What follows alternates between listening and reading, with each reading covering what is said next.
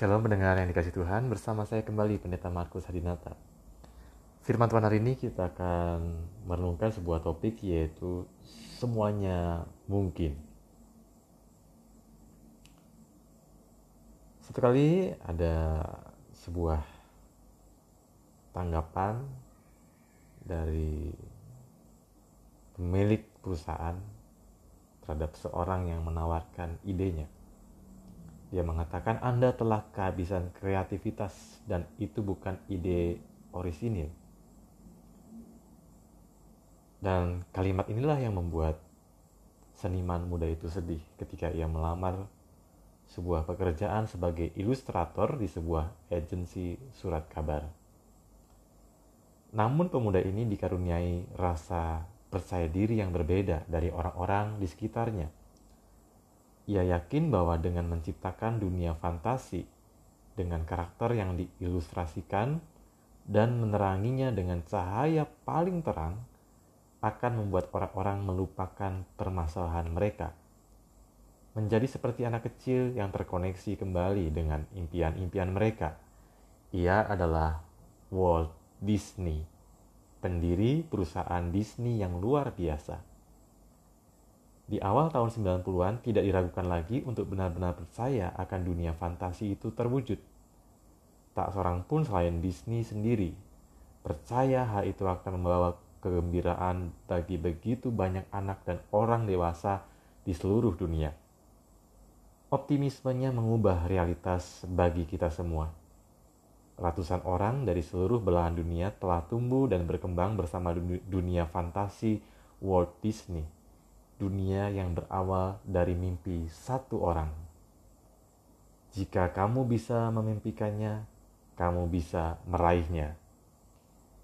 Ini adalah keyakinan yang selalu mengawal seluruh perjalanan perusahaan Disney. Jika kamu bisa memimpikannya, kamu bisa meraihnya. Pendengar yang Tuhan kasih, berapa banyak anak yang masa depannya, impiannya harus kandas ketika ada orang dewasa yang mengatakan kamu tidak bisa. Kamu bodoh. Kamu tidak kreatif. Dan ketika kata-kata tadi diyakini sebagai hal yang benar, maka anak itu akan tumbuh menjadi orang yang merasa benar dirinya tidak bisa berbuat banyak hal.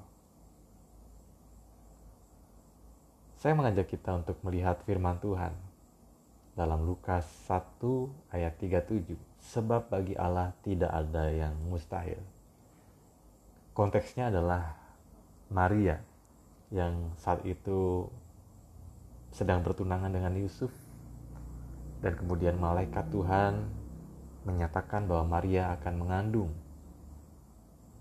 seorang juru selamat dan Maria harus menamai dia ketika lahir yaitu Yesus. Maria tidak bisa mengerti bagaimana hal ini bisa terjadi. Tetapi yang menarik adalah dia memosisikan, memosisikan dirinya sebagai hamba Allah, hamba Tuhan. Dan dia mengatakan, jadilah padaku menurut perkataanmu itu.